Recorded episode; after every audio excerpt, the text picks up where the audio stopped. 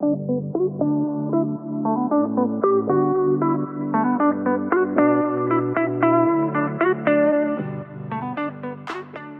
this is Harrison Kim, and you're listening to Working with People by PaveStep. The Working with People podcast is for executives, managers, and people leaders. We bring people experts together to provide you with relevant content on how to think about and manage your most important asset, your talent. We have Tracy here with us today. How are you, Tracy? I'm doing great. And you, Harrison? I am doing well. Where are you calling in from today? I'm calling in from Wisconsin. I'm in a little town called Beloit between Madison and Chicago. Awesome. Awesome. So today we're going to be talking about people data and how it affects retention, development, all that fun stuff. Uh, but before we get there, tell us who you are and what you do. Absolutely. So my name is Tracy Shirk, and I'm the Chief Talent Officer here at Elevated Talent Consulting.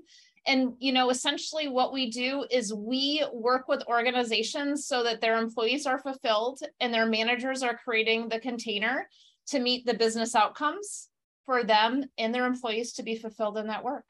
And we use people data to do it. awesome. Awesome. All right. So let's start with people data, right? I mean, we're going to be talking about people data and people analytics here. What do you mean by people data and people analytics? Let's let's start there. Tell us like why it's also important, why they're important.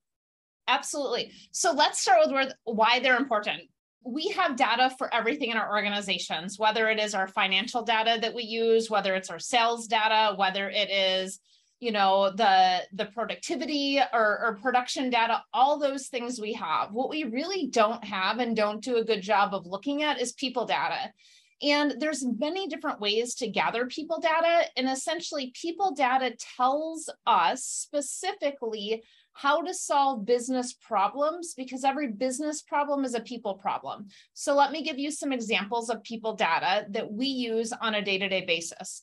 One of those is what we call our job assessment, and that is what does every single job in our organization need? And that's a data point. And then we compare that data point with who each person is in our organization, meaning what, what are their behavioral needs, what are their cognitive needs. And when we can look at that data, we can say, hey, you know what, these are the individuals that are going to be a great fit for a specific role. So that's one type of people data. So another kind of people data is, you know, we hear a ton about diagnostic tools, whether that is exit surveys or employee engagement surveys or pulse surveys. This is all people data telling us what's going well in our organization and what's not going well. And what we love to do is take those data points, compare them to who the person is, how the person is on that team, right? These are all data points that we use. And what this will tell us, and this is the really important part, is specifically if individuals are going to stay or go and how engaged they are in the organization. And there's four key drivers of that that we put that people data against. That is the individual fit to role. So are we putting a square peg in a round hole or are we putting the right person in the job that's needed? Um, and then we look at the manager, right? So is the manager managing that employee the way they need to be managed? You know, one of the things that PaveStep does so well is say, hey, we're going to give you some resources and some data on how to coach up and really um, keep track of that because what you do at PaveStep is also people data to help us to look at that, right? So that manager piece is incredibly important. The third piece is the team. I don't know about you, Harrison, but I've worked on some amazing teams and some awful teams. How about you? yeah, absolutely. Absolutely. So we want to see is the team executing on the strategy that they that they're asked to do? Because that's what the business needs. And if they're if they are aren't do they have the right people in place in order to do that right? And then the fourth piece is culture. Every organization has a culture and values. Does the individual values match what the cultural values are? So that's how we use people data so that we can ensure that individuals are fulfilled in their role and let me name that's always a personal choice as well as using mm-hmm. data because guess what? We're humans and we can't bulletproof this thing. right, right. Yeah, and I agree with you. I think people data is one of the hardest and probably least collected data uh, when it comes and least leveraged data when it comes to organizations and and teams. And, and, I think it is one of the hardest ones to collect, right? Because yeah. people are dynamic, they're complicated, it's not that easy. So you talked a little bit about what type of data that people or organizations can be collecting uh, related to their people. How should they do that, right? So you talked about engagement surveys. Like, what is the best way for them to one collect it, and two uh, to make sure that they are you know as accurate as possible, right, yeah. and reliable. Absolutely, and that's such a great question. So, you know, I'm just going to name some data tools that are out there. Um, you know, and I think we've all heard of like Myers Briggs and like the True Colors and the DISC assessments, right? And we at Elevated Talent use something called predictive index. And all of those things are fantastic. Um, how they are used has differs, right? So, what's really important when you say, hey, I want to use people data, is that you have a really good understanding as to what you are going to use that data for. For example, predictive index can be used for hiring. Um, you know, there has to be the validity testing done and we need to make sure that the data that we're using is valid for the use that we're using it for. So, what I love about predictive index is we can say, hey, you know what? The data and the science tells us that if this person is this profile and, and our management team says that this is the profile we're looking for for this job, it is validated to use for hire and it gives us typically it's like a 43% increase in retention if we use people data correctly and hire.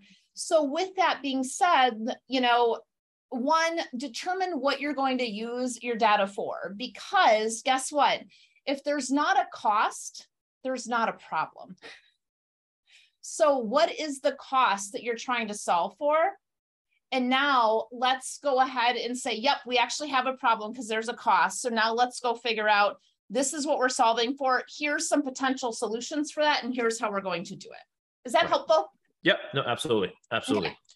So you talked a little bit about you know, the impact on retention and things like that when people get it right. So um, let's talk a little bit more about predictive index, right? Because this wow. is something that I've been, you know, relatively familiar with, and I think you know not just predictive index, but other kind of assessment tools, right? Especially when it's related to hiring.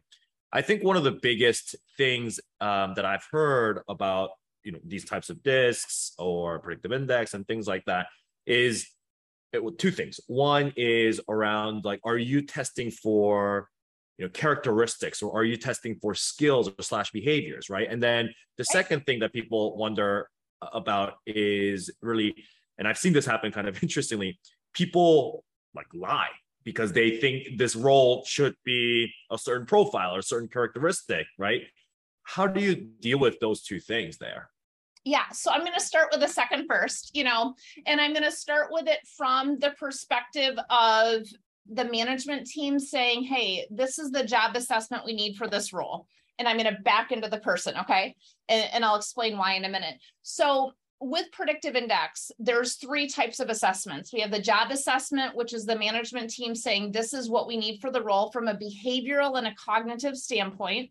We have the cognitive assessment that says not how big is the sponge but how quickly can the sponge absorb water? Meaning how quickly can a person get up to speed with what's needed. Now, you have some roles that you really don't need that. You know what? You're going to train them. It's the same thing over and over. We don't need that. We have other roles that are really complex, and that's incredibly important.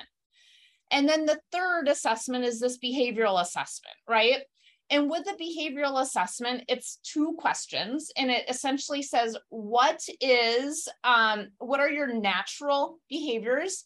And then second question is, "What do you believe you need to be at work?" That's it. Right. So when we start with the job assessment with a management team, what typically comes back as is we have this management team all saying that they want different things. And what happens is when we bring an individual in in, in that environment, they feel like they're being pulled in eight different directions like an octopus. I don't know if you've ever felt like that, Harrison. Absolutely. So, so, when we can get the management team on board and calibrated into this is truly what the job needs, when they're going back and having the conversation with the employees and the potential applicants, this is key, right? Because we've got the lying aspect that you brought up. is it's really in how we explain it, which is look, we are committed to right fit to the right role. And one of the things that predictive index does is it gives us something called other job matches. And I would much rather have you apply for, let's say it's an accounting supervisor role and look at that job assessment and go, oh man, you'd be much better fit for an ERP role. What do you think about that?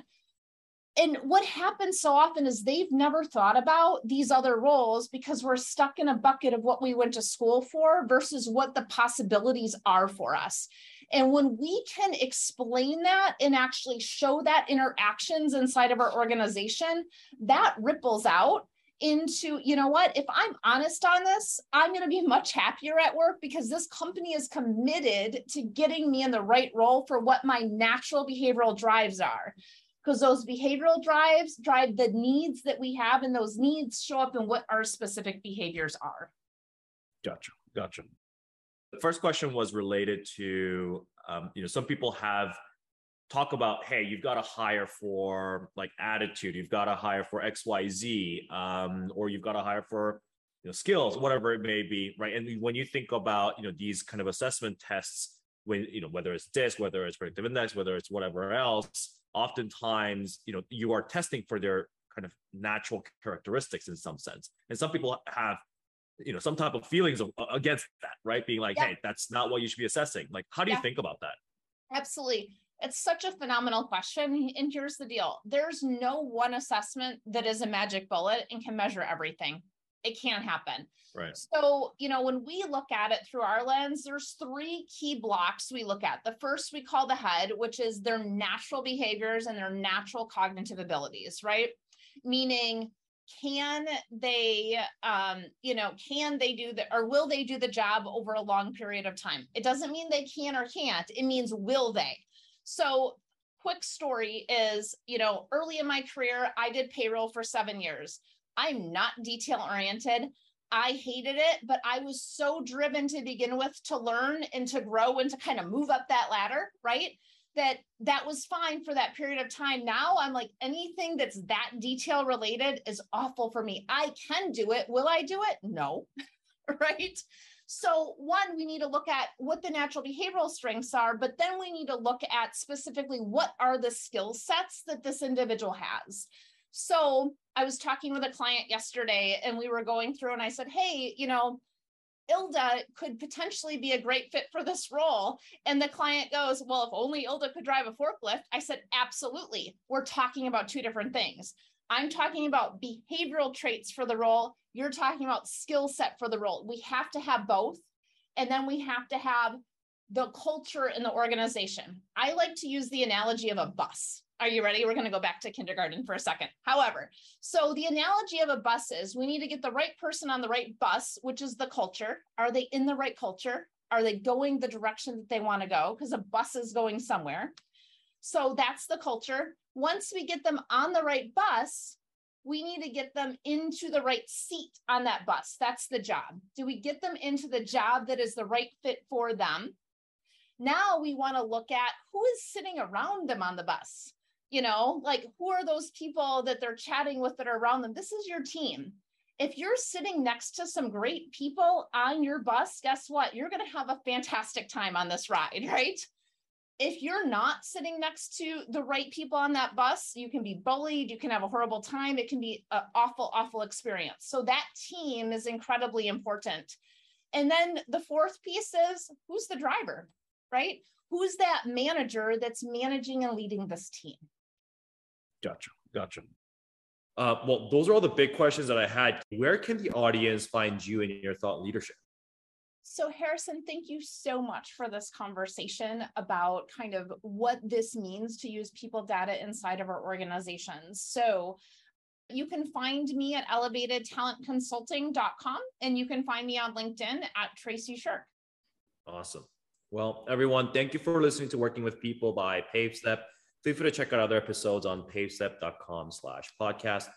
thank you so much for the time um, together this morning, Harrison. And I'm so excited about what PaveStep is doing and the impact that that is having to give managers that container to really coach their staff for them to be successful. So thank you so much. And I hope that you all have a fantastic day. Have a good one. Thank you so much.